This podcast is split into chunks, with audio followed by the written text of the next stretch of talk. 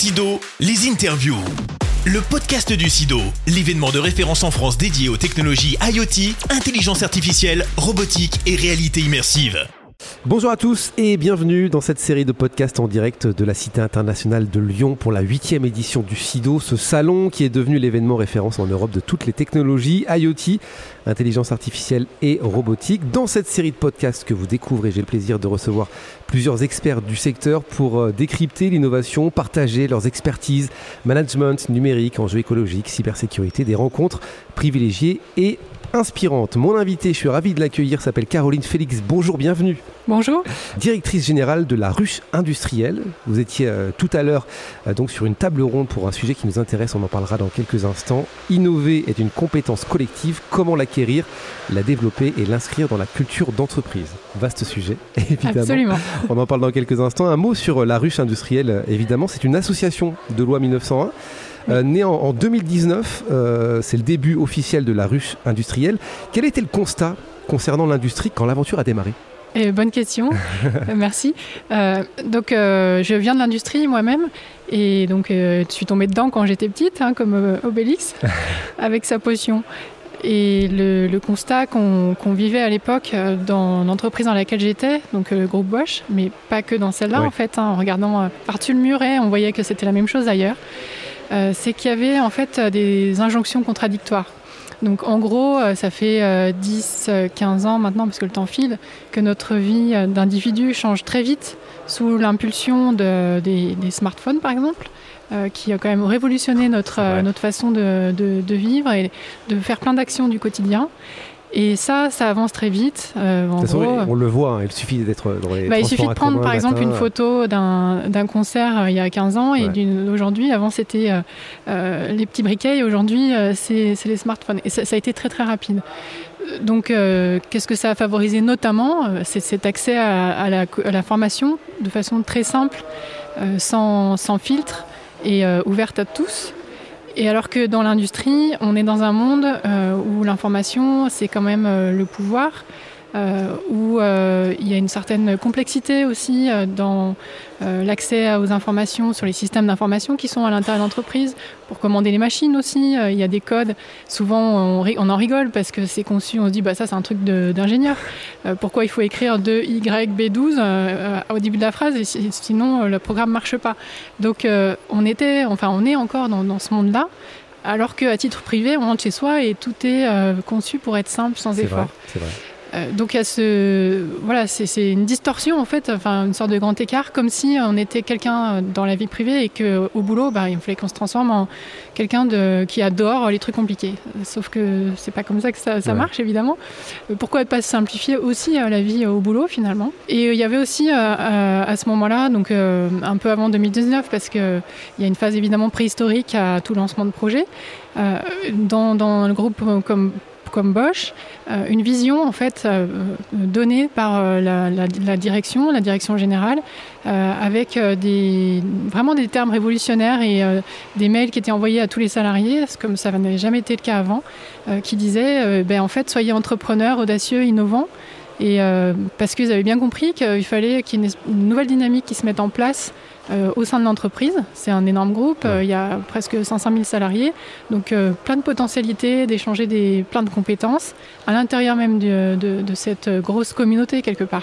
C'est-à-dire qu'on s'est rendu compte à un moment qu'il fallait continuer à opérer tout en se transformant, c'est un peu ça C'est ça? Et c'était pas juste un truc à la mode, c'est parce qu'en fait, on constatait l'arrivée sur le marché d'autres acteurs avec d'autres propositions de, de, produits ou de services bien réels donc je prends souvent l'exemple de la première voiture autonome qui est arrivée sur le marché. Elle n'a pas été construite par un constructeur automobile ou par un équipementier, mais par Google et qui n'a pas respecté les règles du jeu entre guillemets. Il n'a pas euh, planifié un projet à trois ans avec euh, euh, le rétro-planning en disant bah, si je respecte chacune des étapes, j'aurai du succès avec mon, ma, proposition. Non, en fait, on, a, on assiste à, depuis quelques années à des, ce qu'on appelle des time to market, donc la mise sur le marché de produits ou de services beaucoup plus courts et qui aussi intègre du début les usagers davantage que ce, que ce qui pouvait être le cas avant. Donc, euh, c'était pas juste euh, un besoin, euh, c'est vraiment une réalité, faire face à une réalité que si, si on ne change pas euh, l'habitude dans ces, dans ces entreprises, d'autres, en fait, vont, vont être plus rapides. Et puis aussi, il y avait bien sûr le volet humain qui est très important pour moi, qui fait qu'à un moment donné, il y a l'envie de se relever les manches et puis de, de, de suer, parce que euh, lancer un truc comme ça, bah, ça se fait pas entre la poire et le dessert, faut être clair.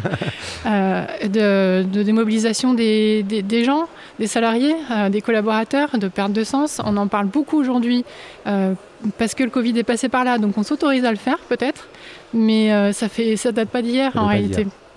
On parle de grandes démissions aujourd'hui, mais c'est pareil, ça date pas d'hier. On parlait déjà de démobilisation et notamment des cadres il y a déjà presque dix ans.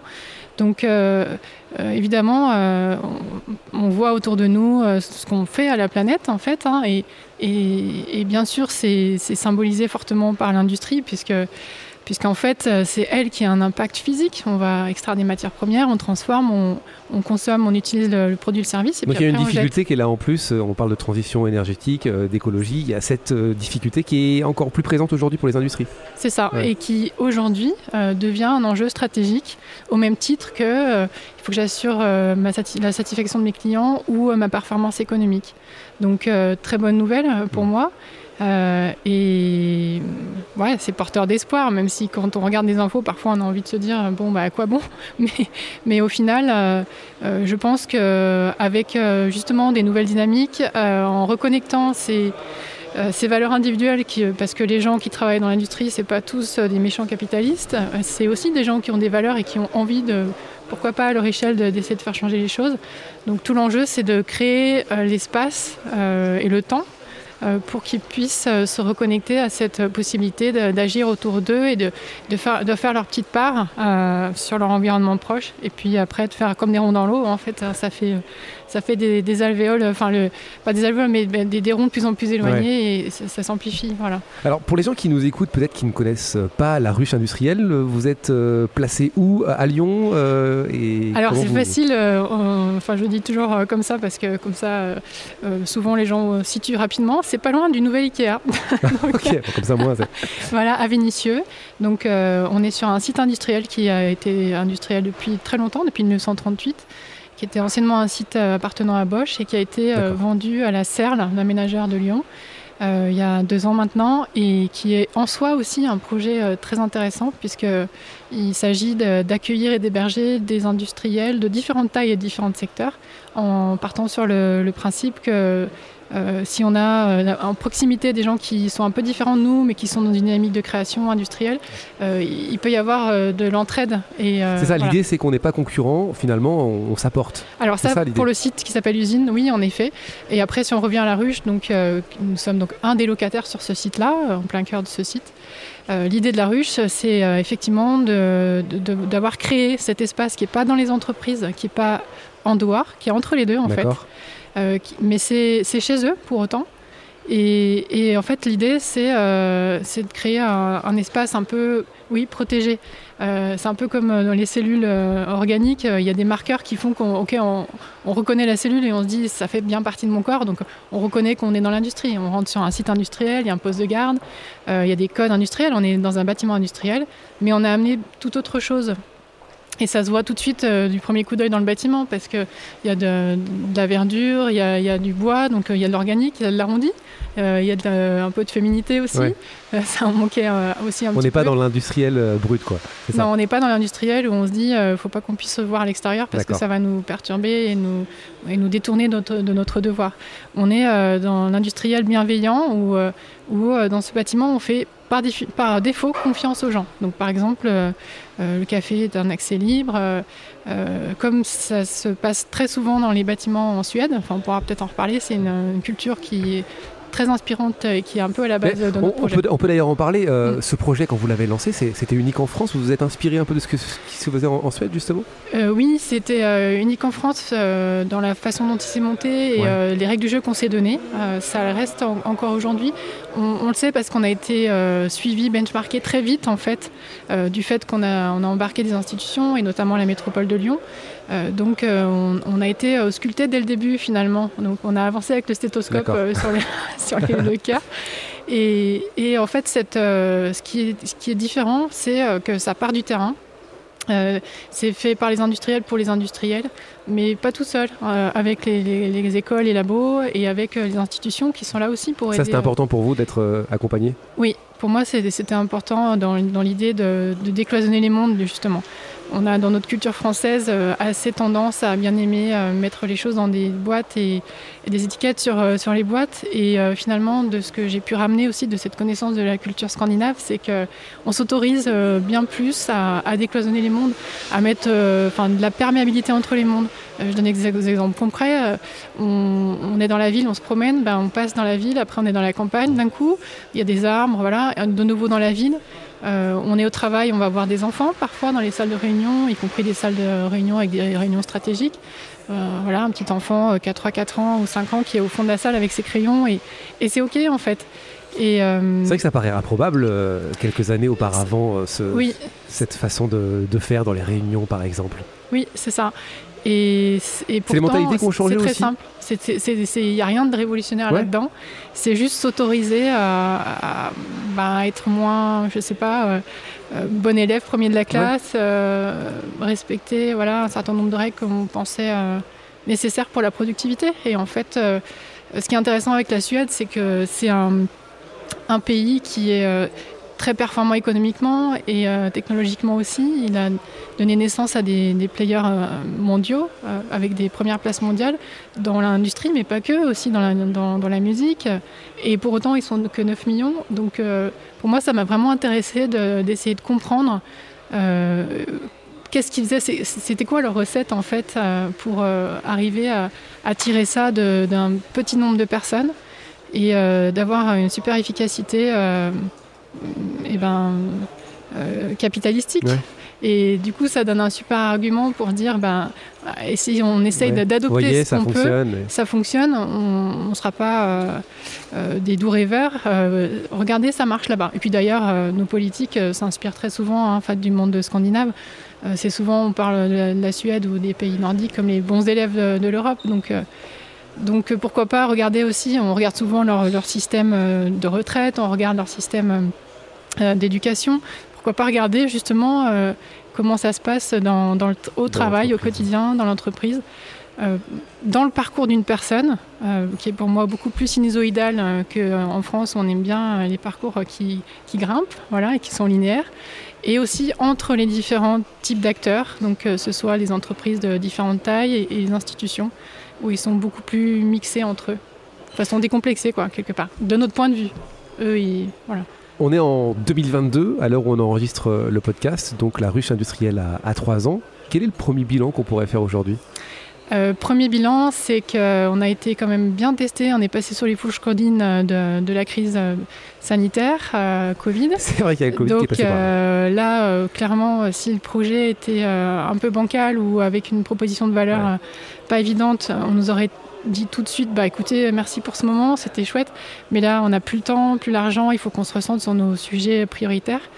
Et euh, il s'avère que en fait, c'est l'inverse qui s'est produit, puisqu'au départ, il y avait 9 membres fondateurs adhérents à, à la ruche, et aujourd'hui, il y en a 17. Donc ça montre bien que la proposition euh, a de la valeur et euh, d'autres membres souhaitent rejoindre ce collectif. Donc premier constat.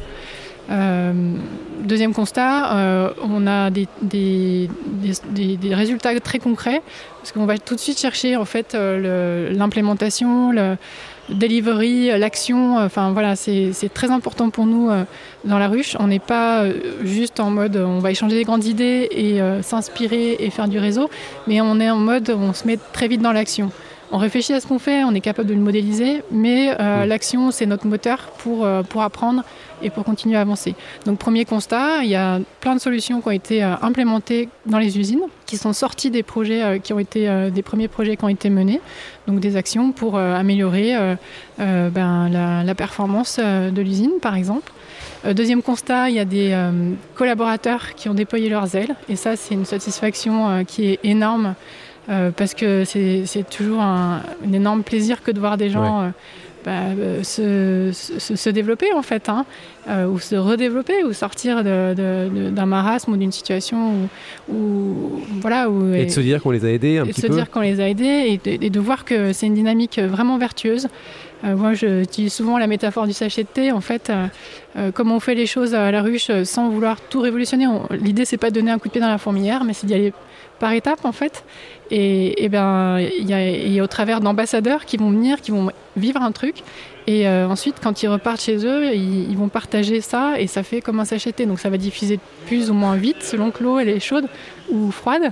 Mais on a bien l'image là. Hein, ça, finira, ça finira par diffuser. On voit bien. Et là, ce, dont je parle finalement, c'est de culture d'innovation, culture de l'ouverture. Euh, culture du partage et de voir aussi euh, qu'est-ce que ça peut apporter concrètement, comment on fait pour l'intégrer à une, entreprise qui a des process euh, qui, ont fait leur preuve aussi. Donc comment on, fait cohabiter tout ça et, comment on s'assure que, bah, que, ça, contribue à faire avancer l'entreprise vers un avenir meilleur. C'était le sujet de la table ronde euh, ce matin, justement. Oui. innover est une compétence collective. Comment l'acquérir, la développer et l'inscrire dans la culture d'entreprise? Qu'est-ce qui s'est dit? Il y a eu de beaux échanges. Oui, oui. Alors, ça va être dur de, résumer en trois minutes parce qu'on euh, a débordé vraiment beaucoup euh, avec. il y a eu beaucoup d'échanges. suite à, la table ronde avec le, public. Moi, ce qui m'intéressait, c'était de questionner un peu cette notion de compétence collective, parce qu'on parle beaucoup d'innovation aujourd'hui, c'est sur les mots de la bouche de tout le monde. C'est toujours euh, difficile dans ces tables rondes de ne pas tomber dans les lieux communs. Donc, euh, j'avais la chance d'avoir trois speakers. Donc là, moi, j'avais le rôle d'animatrice ce matin, de, qui avaient des expériences très riches et et qui n'avaient pas forcément le même point de vue. Donc ça, c'est plus intéressant que de te dire juste, oui, bah, on est tous d'accord. on est tous d'accord. Et... L'innovation est nécessairement collaborative et, et, on y va. Euh, et, du coup, euh, ce qu'on s'est dit, c'est que euh, aujourd'hui, on parle beaucoup d'innovation collaborative comme, comme la clé finalement pour répondre à, aux problèmes qui viennent nous impacter. Euh, de fait, hein, c'est des problèmes qui sont systémiques, donc euh, beaucoup plus compliqués à, prendre en compte. Donc on a besoin nécessairement d'agréger les, points de vue. Et euh, face à une situation, ben, c'est comme si on se mettait en cercle tous ensemble autour, et ça fait un cercle à 360 degrés. Et là, du coup, enfin, on se dit, ça y est, on va mieux comprendre le problème, parce qu'on va le voir sous tous ses angles. Euh, donc ça, c'est oui, collaboratif pour ça. Euh, à plusieurs, on est plus intelligent et c'est précisément pour ça. On va voir euh, la chose sous différents angles de vue.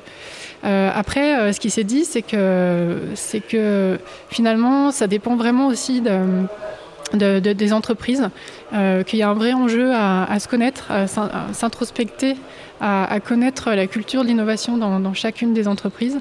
Et parfois, une entreprise peut être innovante parce que ça repose sur les épaules d'une personne, une sorte de savant fou.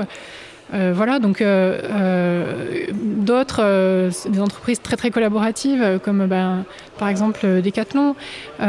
donc en fait, l'idée c'est de, bien connaître cette culture et ensuite d'essayer d'y amener autre chose. Alors on a parlé d'acculturation, les, speakers n'étaient pas forcément d'accord sur ce terme, parce que l'idée c'est pas forcément d'imposer une culture, enfin L'idée, si, justement. L'idée, c'est pas forcément d'essayer de, se fondre dans une culture euh, dominante, mais c'est de c'est d'arriver à imposer une autre façon de faire, euh, de, la, diffuser. On a parlé un peu de, aussi de virus, diffuser un virus au sein d'un collectif, d'une entreprise mais euh, sans justement donner le coup de pied dans la fourmilière. Parce que, On peut reprendre le sachet de thé pour le coup là. Voilà, euh, le faire en mode sachet de thé, c'est plus sympa. Euh, ça prendra peut-être un peu plus, de temps. Donc ça veut dire que, et autre point qui a été partagé, hyper important, qu'on n'a jamais rien réussi, on n'a jamais réussi à faire d'innovation si la direction n'était pas partie prenante. Et direction plus l'ensemble des, des, managers. il faut absolument qu'il y ait cette autorisation qui soit donnée, cette volonté et qui va se connecter en fait euh, à, des volontés euh, issues du terrain, des, euh, des envies, des compétences, des savoir-faire. Donc c'est vraiment la rencontre, et là je fais le signe, ça ne voit pas la radio, mais entre, on dit souvent en anglais bottom-up et top-down, mais c'est la rencontre finalement entre des, des, volontés, des valeurs individuelles avec une vision d'entreprise qui est portée nécessairement par, par une direction. Et quand on arrive à, à ce moment de rencontre, c'est là où il y a de la puissance pour une organisation, parce que ça se fera pas sans effort, mais presque en tout cas. Euh, les gens seront mobilisés. Euh, voilà. Donc on a parlé de ça, de cette notion euh, qu'il fallait que le management soit aligné, que la, la, la direction soit, de, soit donnée. On a parlé de temps aussi. Aujourd'hui, on est tous submergés sous tout un tas de mails, d'infos, etc. Et là, pour innover, il faut s'ouvrir, regarder ce qui se fait à l'extérieur, assimiler des études, regarder comment évoluent les choses. Et tout évolue très vite, donc très vite, ça ouais. nécessite d'ingurgiter en fait beaucoup d'informations, beaucoup d'éléments, de, découvrir des nouveaux acteurs qui sont en train eux-mêmes de tâtonner un peu, de, se perfectionner euh, sur leurs solutions. C'est euh, pas si évident que ça. Euh, sachant qu'on est déjà euh, euh, on en a déjà trop en fait. Euh, donc ce qui s'est dit, c'est que c'était hyper important que, que le, management justement donne l'autorisation de tu as X% de ton temps pour aller voir ce qui se fait ailleurs, pour faire de la veille, pour synthétiser un peu ce que tu comprends, pour le partager en interne. Et donc parmi nos, speakers, donc SNCF, Inetom et, et Ming, euh, ils nous partageaient le fait qu'ils avaient organisé ça en interne, donc des réseaux de veilleurs, des réseaux de gens qui, euh, qui, qui, ont des droits, des devoirs. Donc tout ça est très processé ouais, finalement. Pour prendre le temps finalement, c'est ça. Voilà, ouais. pour, euh, pour donner, euh, pour prendre le temps, exactement. Okay.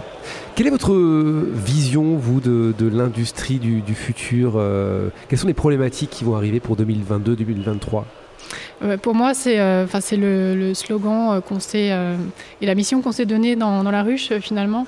Il y a déjà bah, depuis le début et qui aujourd'hui prend toute sa mesure. je trouve à la lumière de, ce qui se passe à l'extérieur, des crises dont on a parlé tout à l'heure, c'est L'industrie a besoin de devenir euh, plus humaine, euh, plus performante. Euh, ça, c'est une nécessité. il faudra toujours que, l'entreprise dégage ben, les, profits nécessaires pour maintenir une activité. mais dans performante, il y a aussi d'autres éléments à prendre en compte. Euh, et il y a aussi donc plus durable. Et ça, c'est euh, un enjeu, un vrai enjeu. Donc euh, dedans, on pense à l'environnement. Ouais. En gros, réduire l'impact de l'activité industrielle sur, sur l'environnement. Mais aussi, il y a une dimension territoriale. Alors ça, c'est pas un mot du, du, secteur industriel, mais il se trouve que dans notre collectif, comme on a aussi des acteurs institutionnels, c'est un mot maintenant qu'on a, qu'on a appris à utiliser. Ça veut dire quoi Une industrie qui a une approche plus territoriale? Bah, Ça veut dire un, une entreprise qui regarde ce qui elle a autour d'elle, géographiquement parlant, et comment elle est euh, intégrée, comment elle utilise euh, les ressources du territoire, comment elle agit davantage avec euh, les autres acteurs industriels qui sont autour d'elle. Et ça, souvent, on ne prend pas le temps de faire, parce qu'on n'a pas, pas, pas, le temps, en fait. De plus en plus, peut-être par rapport à, bah, il y a ça, quelques années? Voilà, on, on, on se, on se donne un peu, un peu, le temps, et ça devient aussi un marqueur. Euh, c'est toujours pareil, euh, pour que ce soit intégré dans les processus, il faut que ça fasse partie des fameux euh, KPI, outils de mesure. Et, et ça, c'est des choses qui commencent à arriver. On, le voit aussi dans les, les sujets de, de compétences euh, des, des, collaborateurs. On leur demande de, de, développer des nouvelles compétences comme celle de, de se créer un réseau, donc mmh. de regarder, euh, regarder ce qu'il y a autour euh, de, soi, identifier des acteurs qui sont peut-être plus proches que ceux avec qui on avait l'habitude de, travailler et c'est bien le, sens de ce qu'on entend aujourd'hui. On, parle de relocalisation, bah, concrètement ça veut dire euh, ça, déjà regarder, connaître son tissu euh, et, et, voir ce qu'on peut, faire, ce qu'on peut faire ensemble. Merci beaucoup. Caroline euh, Félix, je rappelle que vous êtes la directrice générale de la ruche industrielle. Plus d'infos si vous le souhaitez sur larucheindustrielle.fr, c'est votre site internet. Merci beaucoup d'être venu Merci, à notre micro. À très vite. À Au revoir. C'était Sido, les interviews le podcast du SIDO, l'événement de référence en France dédié aux technologies IoT, intelligence artificielle, robotique et réalité immersive. En partenariat avec Minalogic, pôle de compétitivité des technologies du numérique en Auvergne-Rhône-Alpes.